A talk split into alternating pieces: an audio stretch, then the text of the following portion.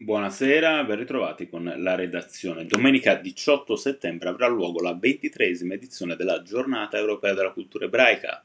la manifestazione che apre alla cittadinanza le porte di sinagoghe, musei e altri siti ebraici, con centinaia di appuntamenti, quest'anno in 102 località distribuite in 16 regioni da nord a sud. Alle isole l'iniziativa, coordinata e promossa in Italia dall'USCEI, e alla quale aderiscono 26 paesi d'Europa, quale tema portante di questa edizione? Il rinnovamento, un invito a pensare nuovi modelli di convivenza e di sviluppo di fronte alle grandi e difficili sfide del nostro tempo, in un periodo storico in cui è urgente un cambio di passo, sia sotto il profilo della tutela e la preservazione dell'ambiente a livello globale, sia per quanto riguarda le relazioni internazionali, in particolare la gestione del conflitto scatenato dalla Russia contro l'Ucraina,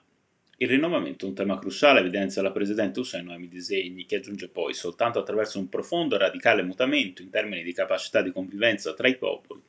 in direzione della ricerca di una pace ancora possibile, sia nella direzione di una decisa attenzione verso la tutela dell'ambiente e della terra, potremo passare alle giovani generazioni il giusto e necessario testimone di vita e di valori.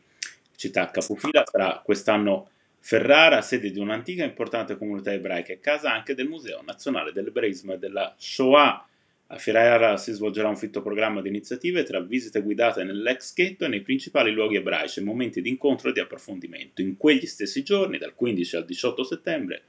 organizzata dal MAIS proprio in concomitanza con la giornata, si terrà anche la Festa del Libro Ebraico che proporrà iniziative con scrittori, artisti ed esponenti del mondo della cultura nazionali e internazionali.